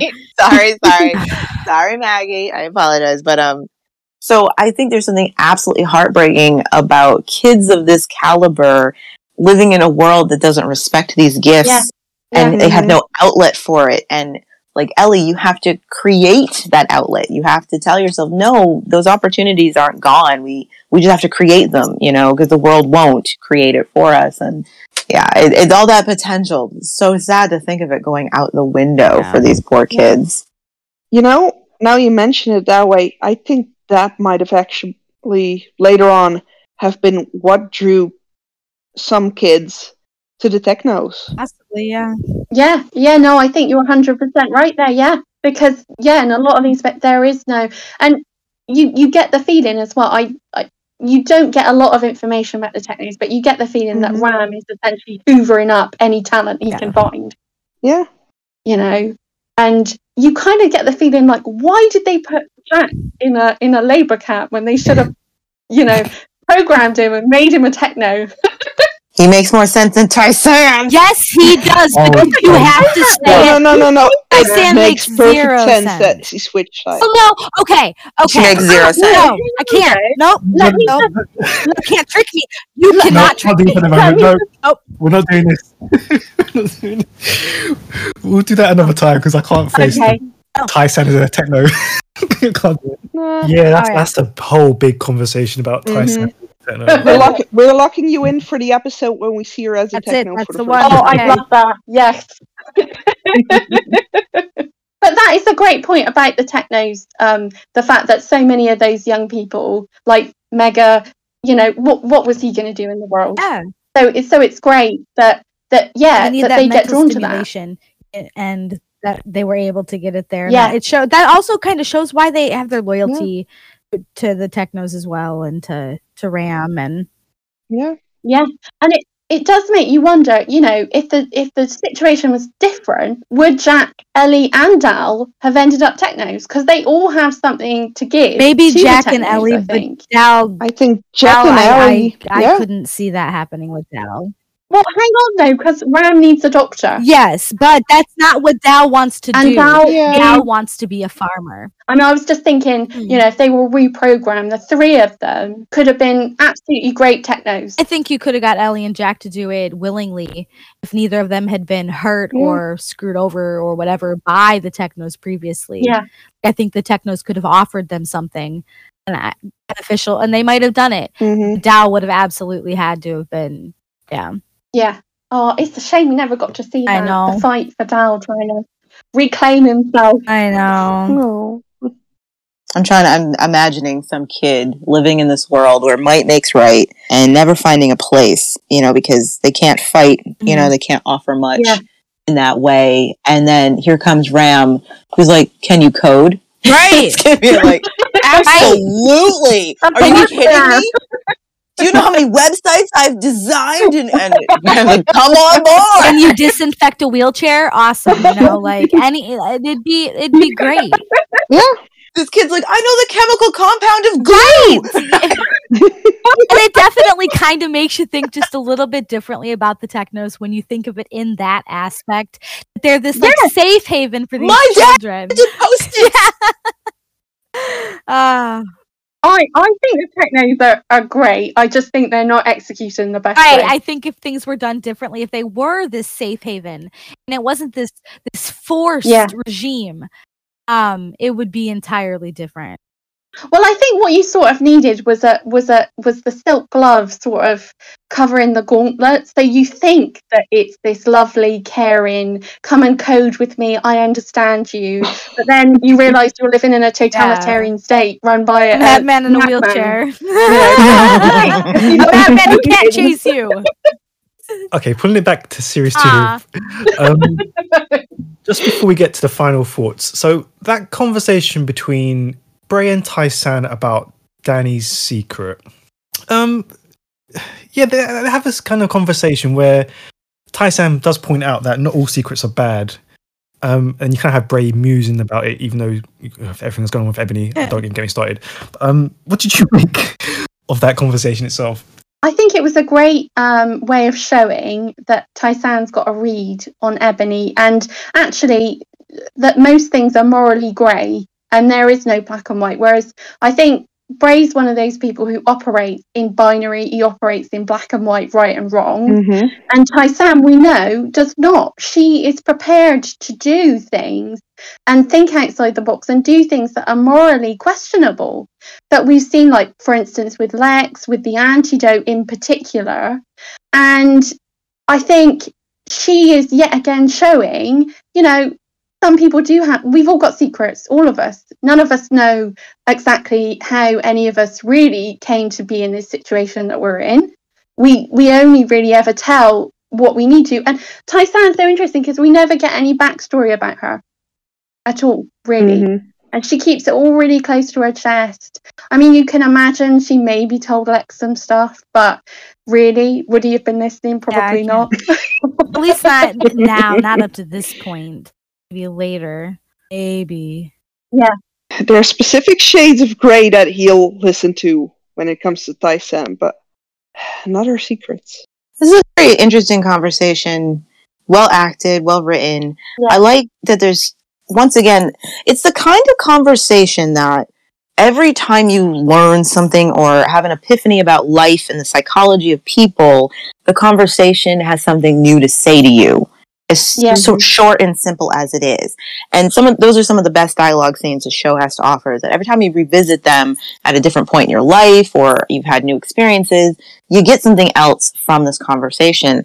And so one of the things I like about it is on one hand, I feel like this is what Tai-San's been doing in the background, slowly growing from the person who had these very, you know, this viewpoint in season one where there was just one way to do things and how stringent she was about going her way of doing things and so sure that it was the only way, the right way, and how callous she could be about it under the guise of being so caring.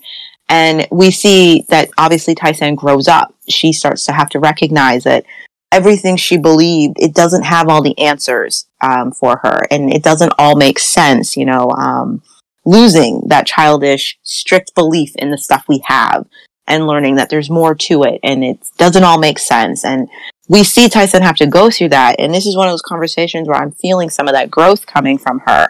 I also feel like what she's doing is trying to create an environment for Bray to tell her if there's something he needs to tell her. You know, um, Yeah. because she does suspect something's going on. She doesn't want to believe that Bray betrayed her trust because she trusts him for a reason. But she is trying to get him to open up and talk to her. And it's not nefarious, it's not malicious, it's not mm-hmm. because she wants control. She's already proven that. That isn't what she is interested in. She is trying to create an environment where Bray will feel safe to talk to her because she knows there's something going on with him. She knows he's hiding something from them all. And instead of demanding or lecturing him, she's trying to create an environment where he would feel safe to tell her. You know, um, she's being very this nurturing in this moment, yes. as, you know, he's dealing, eh, when, you know, he's dealing with the shock that eh, Danny did this, you know, I, I, again, I thought I trusted somebody and now I don't know what to do with this information. And here's Tai-San being like, Bray, everybody has secrets. None of us show all of ourselves to people. We all, and she's telling him this because he's one of the few, one of those people who is always holding things back, you know, and how can he be shocked that he doesn't know everything about another person? Bray, come on, you know? And so there's just so much happening here. I really do feel like she's saying, Bray, is there something you want to tell me? Is there something you want to talk about? Because you can. I'll be receptive to it. Please talk to me. Uh, you're trying to shoulder way too much on your own. You're going in a bad direction. She does not agree with the direction he's gone in. She doesn't agree with the Bill of Rights, all of that jazz. And yet, instead of shunning him, cutting off their friendship because he didn't agree with her, she's trying to let him see that we can still talk, we can still agree, we can still find, like, come on, dude, you know, you're not alone. You have to stop taking these things on your own. I just, I like it. Yeah. I, I, uh, And she is like one of the best. If you're in a situation like this and you kind of want no judgment from someone, she's kind of the best character to go to because she will will Yeah. reserve the judgment and will just hear you out. I think. for the most part, you know. But I think Liz is right, you know, and it definitely shows. I I, I kind of see a softer side to to Tai-San right now. She has always, you know, in, the, in over the last few episodes, she's been this like strong adversary, you know, to to everything else that was going on, and and Mhm. now she's like, okay, so me being this way is not working, you know. And and they are a mm. tribe, and I think she realizes that they are a tribe, and that Bray is overwhelmed.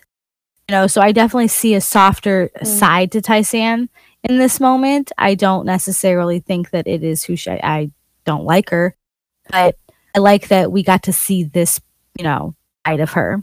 I always like the fact that even though, you know, they're talking about the person that is, well, basically said to be the one Yes. that wanted to kill her. Yes. And she is still this lovely person right now telling Bray to just go talk to her. It might not be what people are thinking Mhm. that he's hiding. And this is about the person who's suspected of, you know. Right, because I don't think trying to- Tai-San thinks for a moment that that Danny's No. done it. You know, no, um, because Tai-San is kind of an observant person. She watches people and she kind of gets a feel for Yeah. people, and yeah. I, I I don't think that Danny is is a malicious person, and I'm, you know, I have my faults with her. Um, and I feel like Tai-San has her faults with her as well, but she's able to look past that and see this isn't the type of person that she is, but who is. Yeah. I think Tai-San also proves that even if Danny really did this to her, she's reaching a point in her maturity and understanding of people where she still wouldn't have held it against Danny. You know, I think she would want to understand, Yeah, she you know, would want to why, what drove Danny Yeah. to it.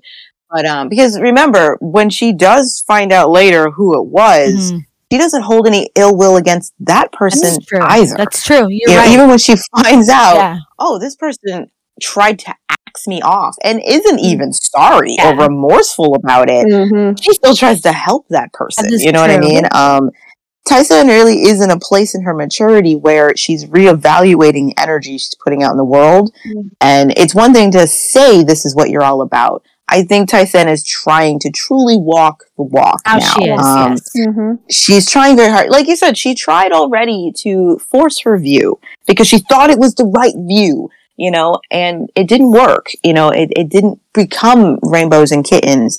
And instead of being angry about that, she's doing a lot of self reflecting, reevaluating her viewpoint and the way she sees things and, um, realizing, okay, so maybe I don't have all the answers. Maybe it's not a quick fix. and I need to focus on being a better person instead of, you know, trying to fix the whole world. Maybe it's about the energy I'm putting out into the world and being genuine about that energy. And, uh, so yeah, I, I, I think there's just a lot.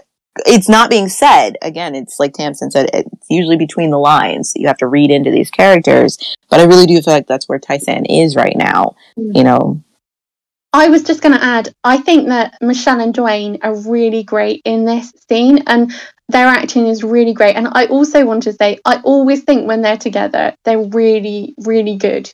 That they bring a sort of uh, different angle to their scenes. Telling you, they could have been the best friends. I want to see that Yeah. road trip. I think they've got a lot in common. I, I, I do agree. I mean, and you do, you do see that more in later series is when there's the uh, other issue that comes up, and you've got Amber, you've got Bray, and you've got Tai-San, and they are a really interesting, like little group of friends. I think. I mean, they're not. Let's not. Let's, they're not Jack, Ellie, and Dan. okay. I didn't get the chance to say it, but the writing in this episode is just impeccable. Yeah. I, I, I just I can't get over how well done the writing has been in this this episode, and the uh, the unraveling of the story. it's not the right word, but it's what's coming to my brain right now. Uh, the way the story unfolds is just the timing, the tone. They handled so much in here. They juggle so much. It's so perfect. and this it all makes sense as well. I think. Yeah. I mean, the only thing that is a little bit of a detour is the lamb. Yeah. Uh, I, I, I could do without that, but it kind of shows, you know, you know, Dal is still learning about the farm, and Ellie, you know, is a farm girl, even though she's desperately getting away from that. I mean, I grew up in the countryside, and I like living in a town, and I completely empathise with Ellie not wanting to live in the farm anymore and preferring the city. You know, she's a city girl at heart, even though she was born in the wrong place. But um, I I could have done that without that. But everything else, I completely agree with you. I think that it's one one of the best episodes of this series where everything clicks, everything makes logical sense, and it really works really well. And even the lamb part, as a C plot, it's still a Yeah. very Mhm. good C plot in this episode. Because there are lots of times when they have to give the tertiary character something to do Yeah. to either just, you know, what are they doing in the background or to button something up. And it doesn't always work. You're like, why do we keep panning to this? Do we really need to know what these guys are doing? But this works because we just opened the episode with the girls saying goodbye to their companion. We do need to check in on them and see what's Yeah. going on. We also need to button up the the the question has been open. Is Dal going to go after Ellie? Is Ellie interested in ja- uh, Dal? And this is a quiet button on that issue. Mm-hmm. Like without saying it, they're making it clear. No, there won't be an Ellie and Dal. You know what I mean? Yeah. That's not going to happen. But it's done quietly and and mm-hmm. and gently. That's just not going to happen. You know. And so for a C plot, considering mm-hmm. Yeah. everything that's going Yeah. on, it's like it sits very Yeah. well in the Yeah. middle of all of this stuff. It doesn't steal focus. No, it doesn't no. feel like why is this here? It's just like okay, you know, we this makes sense for what's happens to be happening in the background with these characters, you know, and I, I suppose it's a good way of stopping it from becoming too hysterical because it could easily get hysterical quite quickly. Mm-hmm. As we've seen other episodes, they've gone up there, they they just stay there, if that makes sense. So yeah, it, you're right. It is a nice little valve that sort of releases some of the pressure. It was slime! And I swore that one day, one day I'd make something of myself. And I'd find him. And I'd. I'd. What? I don't know. I'd show him. You know? Just. Just show him. Hurt him, you mean? No! Show him. Me. That. I'd made it despite him. That brings us to our final thoughts of the episode. So, with Ryan frustrated over not being able to get through to Lex, who is continuing to drink himself into oblivion, Salene offers to try and succeeds in getting Lex to open up about his father and his grief over Zandra.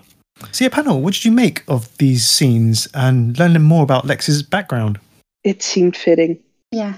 I I come from a situation where there was violence in my fam, it- you know, uh, domestic violence, uh, and I know I can empathise with Lex on a very personal level, and I think they wrote it really well, and they've sort of told you the whole way through that this was his story.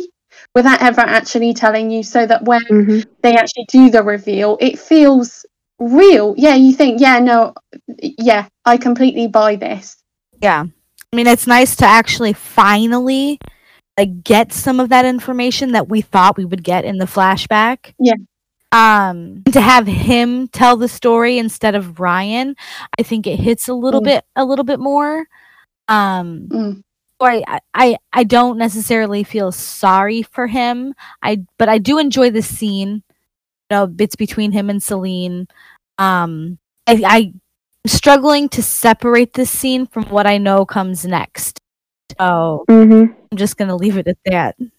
I was also going to say, I think a lot of people, you know, there's the there are a lot of opposites in the tribe. So, for instance, you've got the obvious, you've got Bray and Lex, you've got Amber and Ebony, but I really like seeing Lex and Salene because, in many ways, they are the the polar opposites of each other, and by that I mean Lex is a survivor. And Salene, I know he's not surviving very well at the moment, but Salene isn't. And it's really interesting to see these two characters interact with each other because they are so opposite. Mm. You know, Salene works really hard to get into a place where she is mentally, her mental health is better. And I, I just think it's so interesting whenever these two are like paired off together and they have any scenes i always think they're always some of the most interesting ones we'll, we'll gloss over you know what happens in the next episode but that's i always think they're really interesting together Mm-hmm. It's a great scene about shared trauma. Yeah. Mm. Um, and like broken people are broken for a reason, you know. yeah And uh, it, so it doesn't it doesn't just come out of nowhere. Um, I I think it, I I'm surprised. How do I say this? Considering how some reveals have come across in the show, um, this is just a really good reveal. It's not something we didn't know. You know, we we've all you'd have to be seven to not Yeah. suspect that Lex was abused. You know, you'd have to be very, very young and have no experience in the world to to not have already made that connection that somebody hurt this kid for Pete's mm. sake. This he wasn't born violent like this, you know, and abusive like this. This came from his home. And so it's just confirming something we already knew. But unlike the flashback that doesn't tell us anything new, this is relevant to mm. Lex as a person. And um, it says so much that Lex is the one telling Salene this, that he's volunteering this horrible, hurtful pain with Mhm. to somebody. You know, um, it takes a lot for Lex to share his vulnerabilities with anyone. Usually he has to be terrified of what's happening to say, I'm scared, or I've been hurt, or I don't know what to do, I'm trying my best, or I know I'm a failure. I love what he says about it wasn't that he wanted to get even with his father. He wanted to show Yes. him Yeah. that he was worth something. I wanted to show him, you know, it's what- it- again, dialogue, fantastic, Mhm. great acting. Mhm. Oh, Um, and oh my gosh, I, I, I love what brings Salene to this conversation. Now, I've already expressed that I think Salene is a narcissist, and um, and that many of the things she does is to make her feel self feel valued and worthy of something. But I do appreciate that her actions here are based on her love for Ryan. Yeah. Ryan Mhm. is a mess because his best friend is a mess. And Salene is doing what she can to fix that. Ryan can't be okay until Lex is okay. And so I actually really like that's what's motivating her Yeah. to seek out Lex and try to help him to say, Ryan, you're too close to this. And what she says to him, I know what it's like to hate yourself. You don't know what that's like, Ryan. You have no reason to hate yourself. And she's saying to his face, I know what that's like, confessing that I Mhm. hate myself sometimes. So maybe I can connect with Lex because I know what that feels like. You can't. You don't know what it's like to look at the person in the mirror and despise the reflection, you know? And so I really love that, that honesty, that genuineness coming from her. And you have these two people whose fathers let them down in very different ways, and uh, sharing that. And um, I'm I'm with Maggie. This doesn't make me sympathetic to Lex. It makes me empathize with him, absolutely. But it doesn't change anything in the way I, I view him in the sense that like it's not a good excuse for the way you treat people, but I'm sorry this happened to you. Exactly. That's horrible. You didn't deserve this, you know? Um, and it's so much about, it says so much about generational trauma because what this paints, I think, especially for a younger audience, by showing them Lex, who is an abusive person and is cruel to people, and seeing that, and then understanding that he got this from his father, he got this from home. Where do you think his father got it from? You know what I mean? Mhm. It's just a continuing cycle, you know. And as much as Lex is desperate to show his father, the ghost of his father, that I'm better than what you said I was. I'm worthy of the love you never gave me. He doesn't know what to do with that. He's just perpetuating the same cycle Yeah. his father did to him. Mhm. It's And I very mean- heartbreaking, you know. Uh, I mean, there's there's there's another another side of that because when when you think back about his relationship with Zandra and how it was abusive, it was it, it was an abusive relationship, Absolutely. and like you say, he is perpetual. But there's this other side of me that says actually you can break the. I mean, I've broken the cycle. Oh, yeah. I am not violent. Oh yeah, for sure. You can break the cycle if you want to. If you don't, if you fight yourself, those those things that you have seen, the trauma that you've experienced, if you say no, I'm not not going to go there, it, it you you can you can break the cycle. Mm. Oh, And, absolutely. You mm-hmm. know, I and I, I actually no, he's not sympathetic. I think the where the tribe's strength and the writing of the characters comes in is the fact that Ebony is not sympathetic, yet you know the fact that they put so much into her character. She is a fully rounded protagonist, and Lex is exactly the same. He is a fully rounded person who is not often likable, but you go with him because you know all this stuff about him and it feeds into his character. And it is interesting that it isn't, I don't feel that it's being used as a way for them to say, oh, boo hoo, feel sorry for Lex. It's more to say, actually, this is, like you say, damage does damage to people. It's a damaged young man who was damaged way before the virus, you know, and was going to live probably uh, a very similar life to the life that he's lived um, when the virus, you know, struck. I mean, you can sort of imagine him being in and out of juvenile detention and things like that. Um, and it's great because they are so real. They feel real. And that's where the writing is really good because it's not asking you necessarily to sympathize with you. It's just saying this is one other aspect of this person that you may or may not like. Yeah. You know? One of the most compelling things about Lex's story, as you pointed out, that you can break the cycle, but obviously it takes a lot of work. Our, our, uh, the people who raise us, whoever they may be, are our first teachers. Mm. And um, so if you were taught that the only way to deal with anger is with violence, you may not want to perpetuate it. But you don't know any other way to deal. Once you get angry, you're like, I don't know what to do with this because no one Yeah. taught me any other way. So watching Lex, at least in the first three seasons, try to unlearn Yeah. these the only way he knew how to be try to find a new way around it and how he struggles with it constantly and and i found it very interesting that what he says um because he's still looking for someone to save him what he says to salene is that ryan's so lucky to have found you which you know hints at a darker past for ryan as well um Mhm. and he's like maybe if zan had lived things would be different he's still expecting someone else to be his Mhm. savior someone Yeah. else to inspire him to be a better person. Even though, as you said, his relationship with Zandra was abusive. You know what I mean? He wasn't changing and becoming a better person because Zandra was in his life. You know, um, they, they they were making some steps, but yeah, it was still an abusive relationship. So the idea that he's still hanging on to, well, she'd been here. I wouldn't be in this pit, and it's like you would. You, Yeah, you'd just be in a different pit. You know what I mean? Um,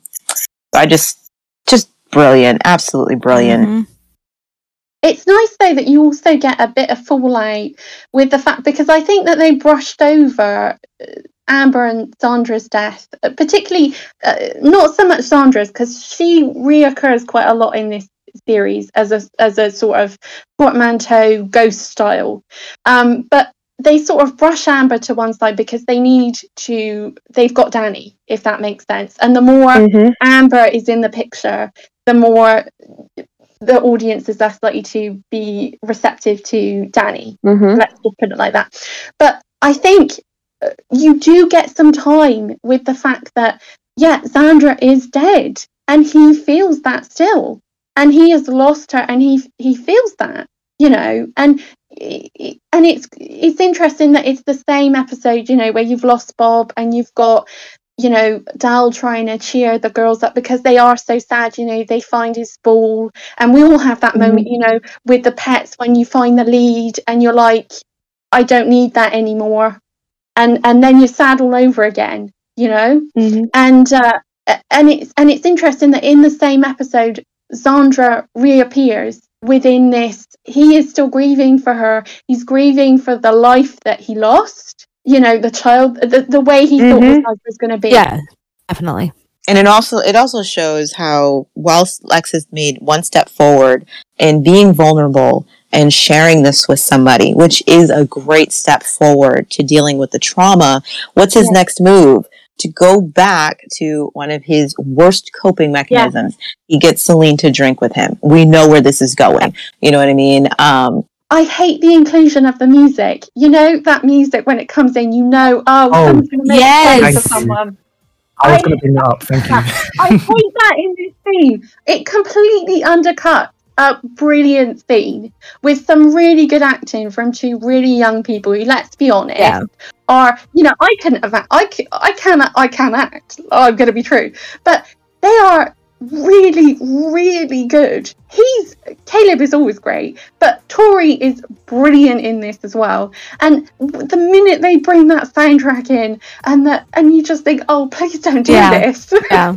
But that's the point. That's exactly the point. That um, they don't want you to forget. Now, when you meet broken people, when you're dealing with an abusive person, you may have these beautiful moments of connection Yeah. with them, but you can't forget that No, they no, are no. an abusive person. They, they're not going to just be able to get over that abusive nature that they have. So to have Lex have this sincere moment with Salene and share this and make this step forward in his progress, but like I said, immediately go right back to his regular coping mechanisms of self-destructiveness, Yeah. bringing that music in, it sours it. And that's the point. It's meant to Yeah. make you feel like you were sitting there in the moment with Salene, listening Yeah. to Lex. Mhm. Like, I'm receptive, Lex. I'm here. You know what I mean? Like, let's do this. Let me take your hand and we'll work through this. And what does Lex do? He ruins it. You're meant to feel uncomfortable. You're meant to start to feel like, oh, okay, I, I stranger danger. I don't want to be Yeah. alone with you anymore. Yeah. That is the point. It's to remind you be careful when you are reaching out and trying to help somebody. Yeah. Don't get sucked in by the sob story. Yeah, yeah. And it's that I suppose it's that analogy, you know, the scorpion and the frog. And she's kind she's the frog and he's the scorpion. Right. He's And- still you knew I was a scorpion. Okay. You Yeah, knew that. I, I can't help mm-hmm. it, it's my nature. You know. And and that yeah, again, I mean, like Ebony, he is a huge self sabotage. He's he self sabotages himself all the time. And it's because he can't he gives in to his the demons that are so easy to give into. It's always going to be mm-hmm. with him the easiest option, which is always the worst one. But it's the one you know, you know? Yeah, mm-hmm. exactly. So yeah, no, I I completely agree with you. It's a shame they can't hear the soundtrack. Because she'd be like backing hmm. out of the door. So that brings series 2, episode 20 to a close. Thank you very much to the panel. And if you'd like to take part in a future episode of the podcast, then you can fill out the form over on our website, thetribe.co.uk, or send us a message on our Facebook page. We'll see you next time for episode 21. Until then, bye. Bye. Bye. oh, thank you for having me. Goodbye. Bye.